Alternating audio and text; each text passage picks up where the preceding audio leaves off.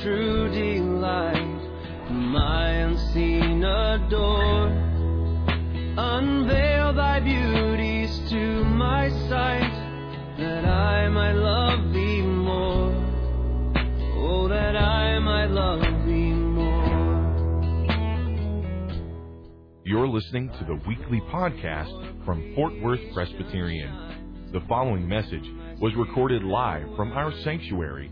Our prayer is that this message would nurture a joy for loving God and loving people in you as you listen. See my bleeding dying We have a tremendous privilege this morning. The uh, Reverend Paul Billy Arnold is going to be uh, preaching here with us.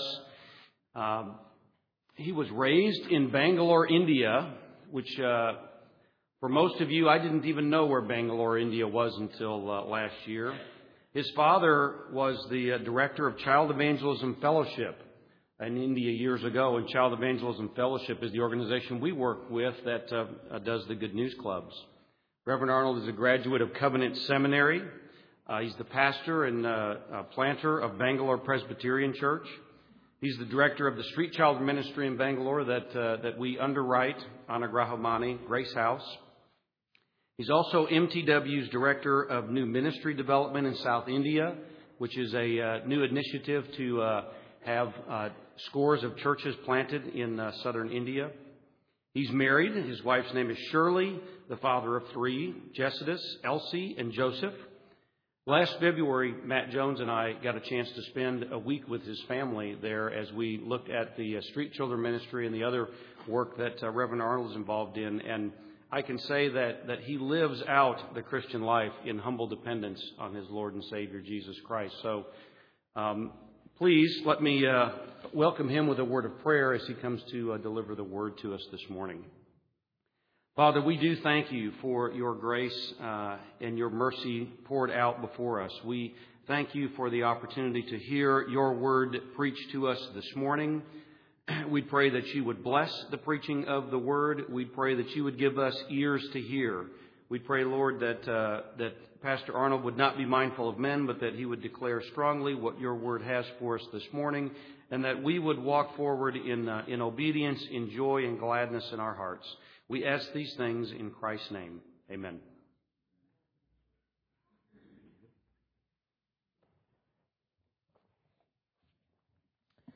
It truly is a joy for me to be here this morning and worship God along with you. I do bring greetings from your brothers and sisters in Bangalore Presbyterian Church and do hope one day that we will rejoice in heaven together and sing his praise and exalt him as we have gathered here to do this morning. I would like for us to turn in our Bibles to the book of Haggai, chapter 1. In your Bibles, if your Pew Bibles, it's page 791. I'd like for us to look at verses 2 to 14. In God's providence, I grew up in a covenant family. My parents took great care and every effort to train myself and my siblings in the Word of God. At the age of seven, I clearly remember understanding the gospel and my love for God being an outcome of understanding who He is and what He did for me. And as I studied God's Word, that love for Him grew. But as I entered college, my priorities soon shifted from wanting to love and honor and serve God in pastoral and evangelistic work in ministry. My goal in college shifted to acquiring the skills that would be necessary for me to make a mark in market research and advertising. My goal shifted from wanting to exalt and honor God in my life to being more concerned about having a good time with friends I had acquired at college. as the Holy Spirit, through the, a variety of ways, reminded me of what I had felt God call me to do, I would respond, not audibly, but deep within, not now. Not now, God. Not now. Not yet. For all of us who have had and who have responded in ways like this to the big and small things in life. I believe God wants us to listen to this passage because he, because he has instruction for us this morning. Let's read Haggai chapter 1, reading verses 2 to 14. This is what the Lord Almighty says. These people say, the time has not yet come for the Lord's house to be built. Then the word of the Lord came through the prophet Haggai. Is it a time for you yourselves to be living in your paneled houses while this house remains a ruin? No. This is what the Lord Almighty says. Give careful thought to your ways. You have planted much, but you have harvested little. You eat, but you never have enough. You drink, but you never have your fill. You put on clothes, but you're not warm. You earn wages, only to put them in a purse with holes in it.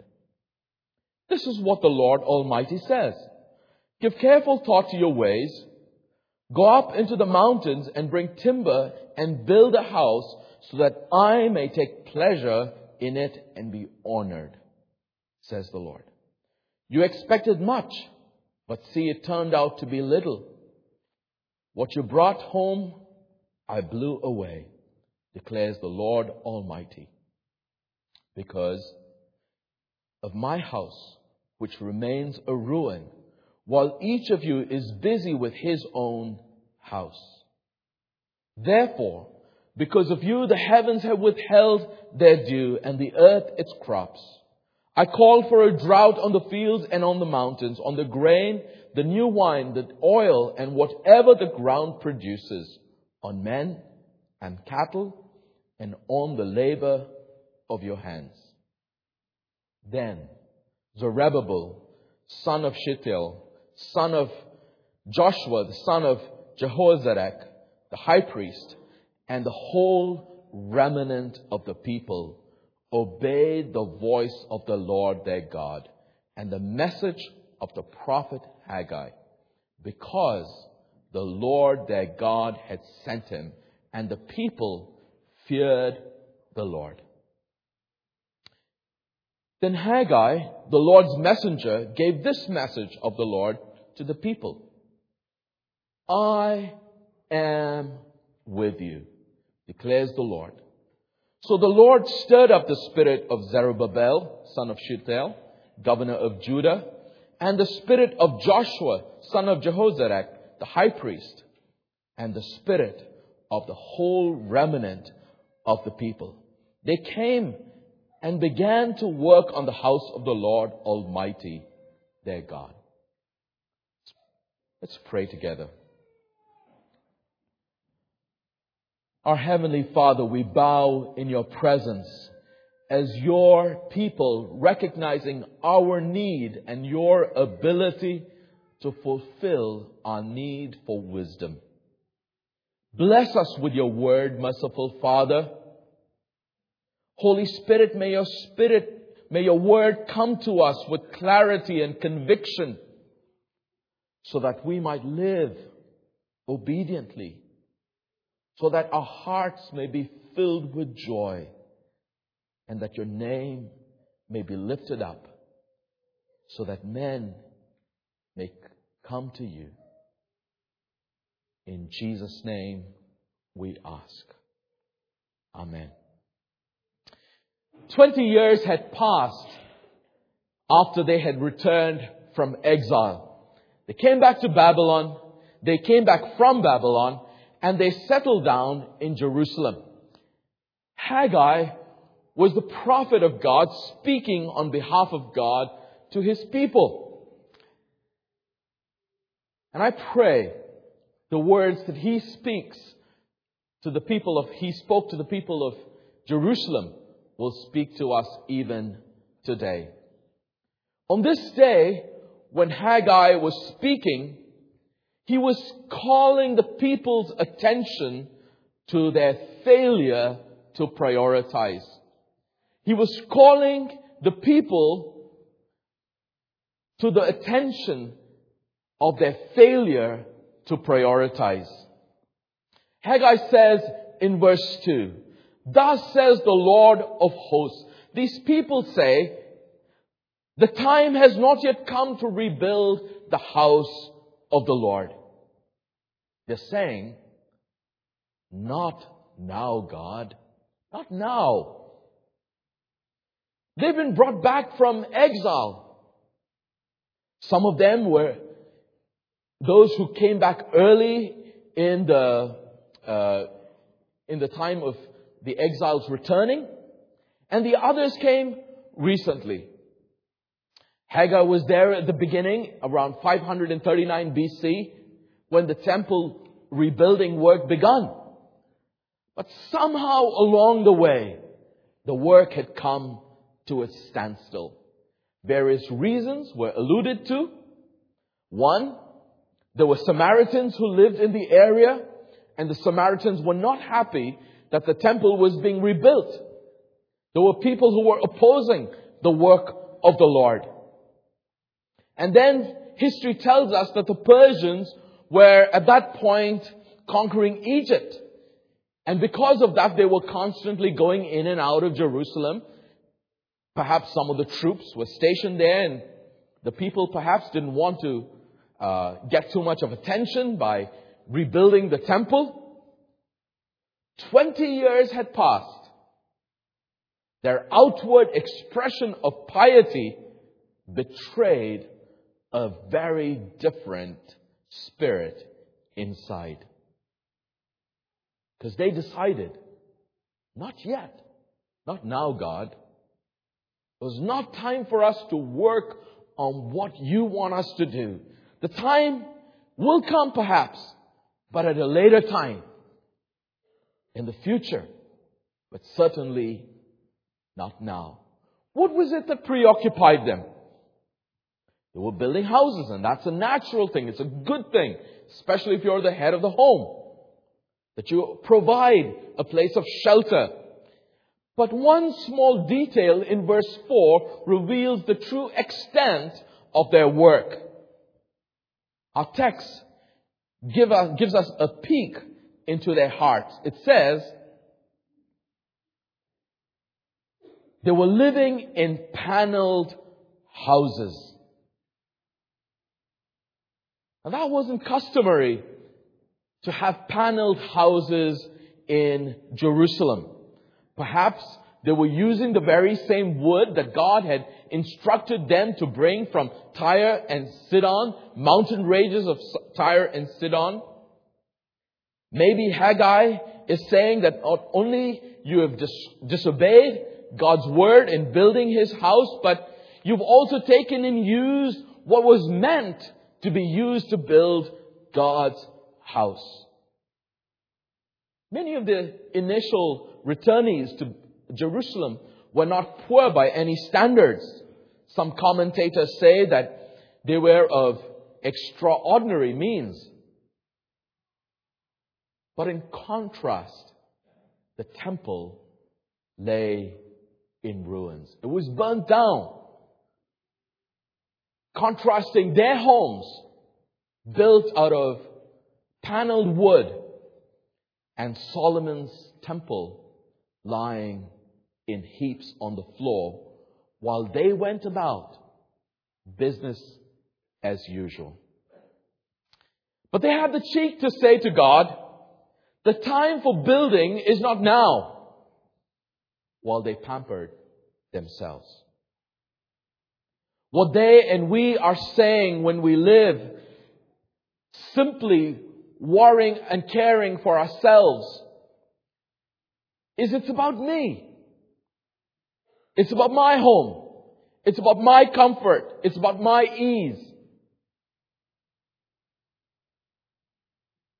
And that, and that takes priority over everything else. Even the kingdom of God. The mission that God has given us is to aggressively be a part. The mission that God has given us is to be aggressively a part of what He has in plan for this world. But we so easily leave it for another day. It's easy to pray the prayer that he taught his disciples. Our Father in heaven, hallowed be thy name. Thy kingdom come, thy will be done on earth as it is in heaven. I know that our churches are involved in missions, and you as a church are involved in missions. And it's outstanding. But how many of us do that as a family and as individuals? When God is just a priority instead of God helping us prioritize, it leads to us saying, Not now, God, not now. What does this lead to? The fruit of disappointment. Haggai opens up their life for them and he shows them in verse 6 You have sown much and harvested little. You eat, but you never have enough. You drink, but you never have your fill. You clothe yourselves, but no one is warm. He who earns his wages puts it in a bag with holes. Isn't that interesting? Haggai isn't saying that Jerusalem was poor. He isn't saying that the people of God are called to be poor. He doesn't say it's wrong to have means. No matter how much they had, they found that they were always lacking something else. They discovered that whatever they had, it wasn't satisfying them. What they thought would bring them joy, the things that they thought would bring satisfaction, didn't. Have you noticed that some of us are always complaining I just had that. If this situation just worked out differently, perhaps not loudly that others could hear, but deep within our hearts. Compared to many in this world, we are blessed, greatly blessed. But there is an unappeasable longing for just a little more. There is an extraordinary principle that is operating here. And that is, when you make this discovery, that if you live for the things of this world, if you build your life entirely on the things of this world, you will discover disappointment. You will discover that the people in Jerusalem you will discover what the people in Jerusalem were discovering the fruit of disappointment. If life is reduced to the rat race, and if you're walking, talking, breathing, the next thing you must do, if every moment of your waking, you are thinking about how you will get ahead in life, get the next thing that you desire, you will never be satisfied.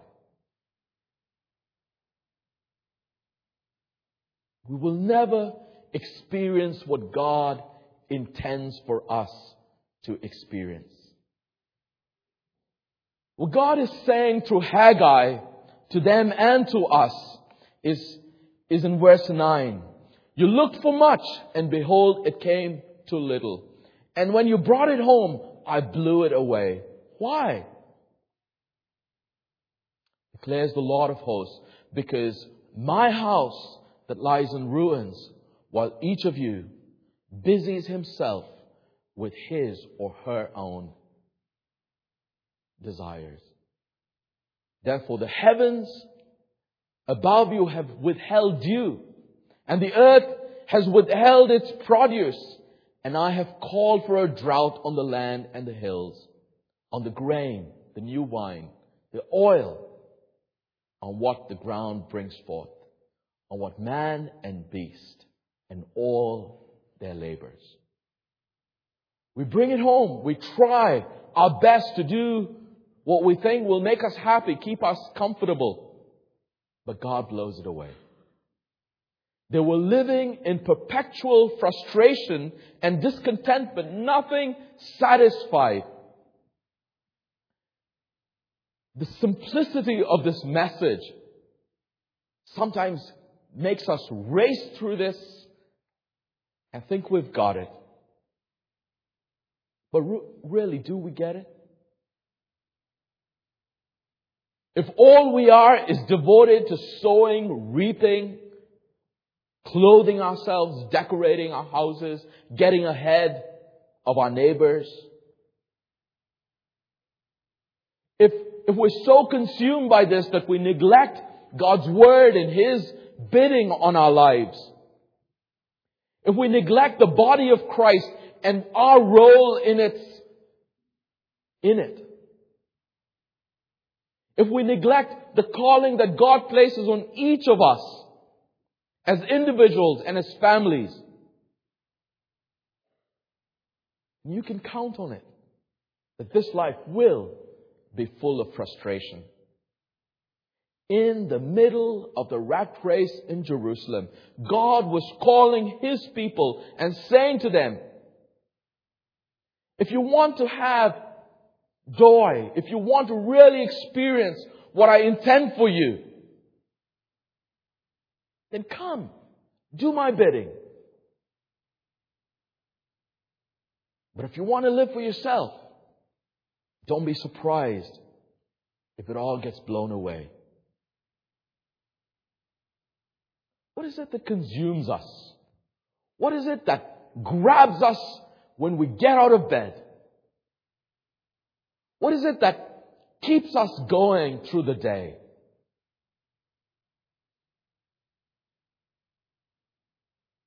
I believe that God wants us to hear something else. He wants us to hear His words of promise. Initially, Haggai was called a prophet. If you look at the, the earlier part of this chapter, he's called a prophet. But then you come down to verse 13, and he's now referred to as a messenger. His message was simple, but it's powerful.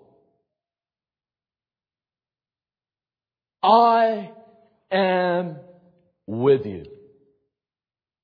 God's presence had an amazing impact on the people.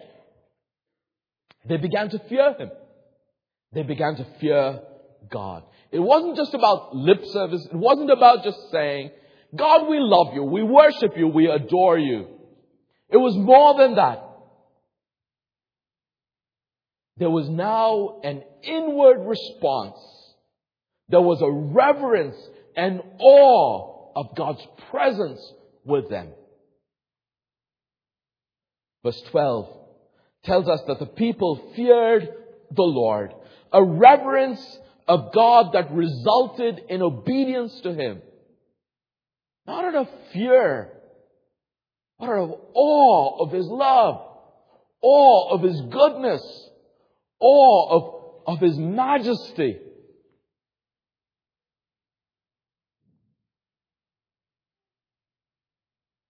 A reverence that caused a governor, a high priest, and an entire remnant to relent from the ways of folly, the, the ways of putting themselves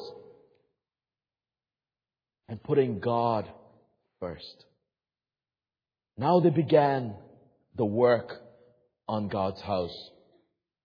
God's presence in our lives has an amazing impact, has an amazing effect. It produces peace. It produces purpose. It produces power to fulfill His purpose. Peace shows itself by the ability to relate to God in the manner we were created to relate to God. To experience that relationship in its fullest sense. The ability to relate to one another in peace. Purpose provides the understanding of what God desires of us. And power, the ability to do God's purposes by each one of us as individuals and as families and as the body of Christ. The presence of God in His children is not only that He is in them, but He is also with them and for them. That's a great promise for us as His people to know that our God is with us, with us and for us. His chosen people, He is present with. His love, grace, and mercy powerfully working in all things for our everlasting advantage. It gives us tremendous confidence to put our trust in Him. Our God is near. He's near to us. He's near to the brokenhearted. He's near to those who are of a contrite spirit. He's near to them who call on Him. He's near with power to defend us and to preserve us, to enable us he is near with bountiful resources to provide those who are in need. He is near with comfort. He is near with wisdom.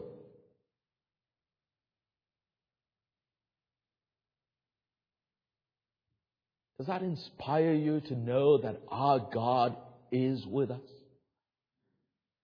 Doesn't that the truth cause you to trust Him? To not have to take the driver's seat and, and, and work on our lives so that we make something out of it in our own ability, in our own power.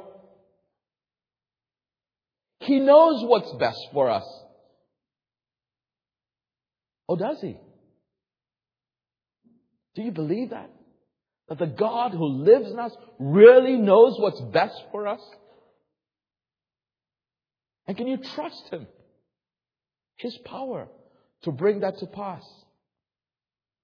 But yes, you and I need to yield ourselves, our lives, and say, Yes, have thine own way.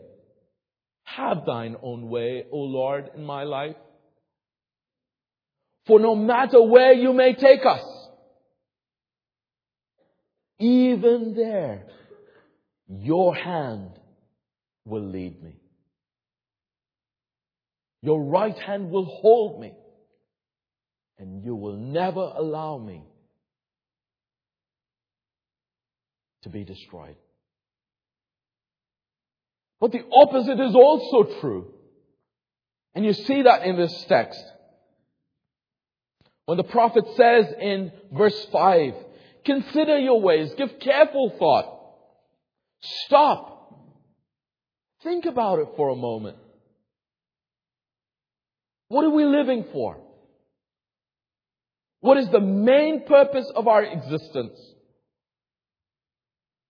God spells it out for the people in verse 8. Go up to the hills. Bring wood. Build a house that I take pleasure in so that I may be glorified, says the Lord.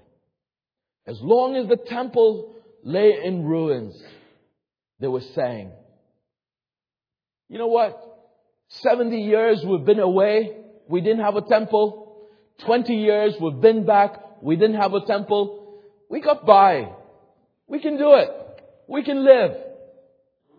If we do something, if we start building the temple, oh, then we'll have to do all of what the temple requires of us. We'll have to do the sacrifices. We'll have to go through the rituals. Sometimes that's the feeling we get, don't we? God is too intrusive in my life. If I yield to Him, then I'm going to have to do all that He says.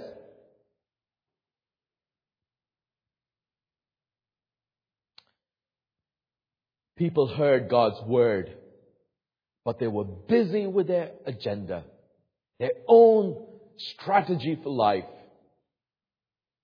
God says, that isn't going to take you far.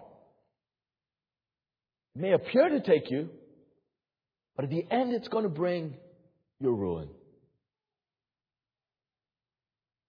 So they see the futility of their ways. And they recognize God's words of promise. The promise He is with them. And it transforms them. It just brings about a radical transformation. That God is with us. And He wants to be with us. Everywhere, every moment. And lead us and guide us and take us to places that we haven't been in our walk with Him. What is your response to God's promise? Over the last 14 years, I have been serving in India, part of a pioneering effort to plant reformed churches in South India. And in the last five years, we've been aggressively planting churches using our local church as a strategic platform to plant these churches and to do other ministries that we feel God has called us to. And I must say that life has been busy for me. Traveling, meeting folks, mentoring church planters. And these times of busyness have affected my schedules. And sometimes they've even hindered my own spiritual growth. And at times like this, I've caught myself saying to God, not now. I'm busy. I've got a schedule. I've got to be there at 8 o'clock in the morning. And I haven't taken care of my own renewal and refreshment. And I guess it's no surprise that in those moments, those days, those seasons have been times of frustration, failure,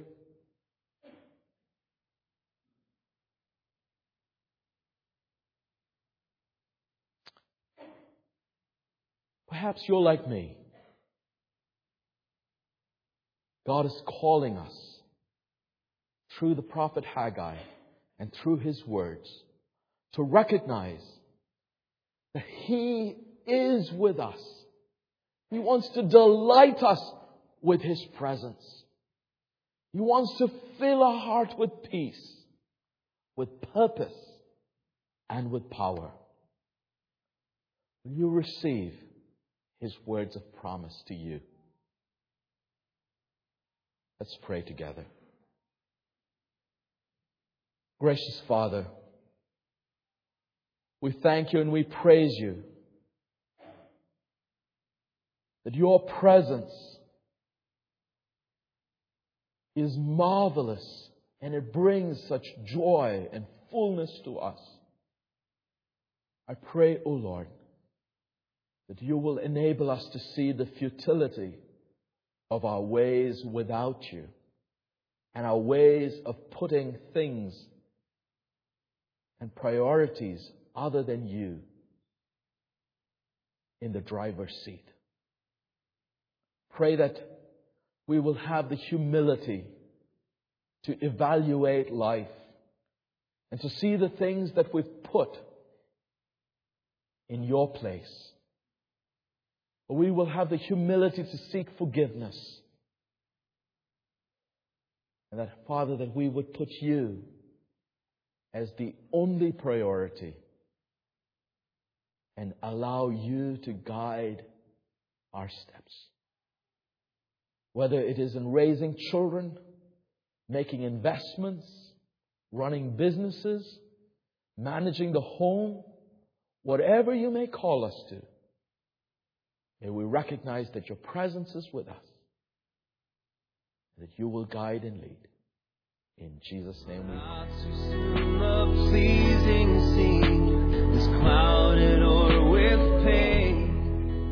Thank you for listening to this weekly podcast from Fort Worth Presbyterian. Our prayer is that this message was able to nurture a joy for loving God and loving people in you. Please visit our website for worship service times, directions to the church, and to subscribe to this podcast.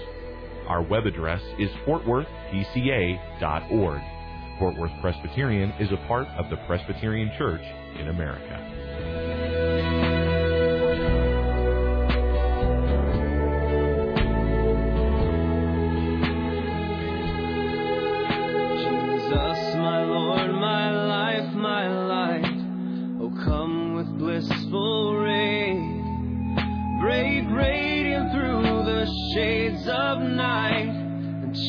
My fears away? Won't you chase my fears away?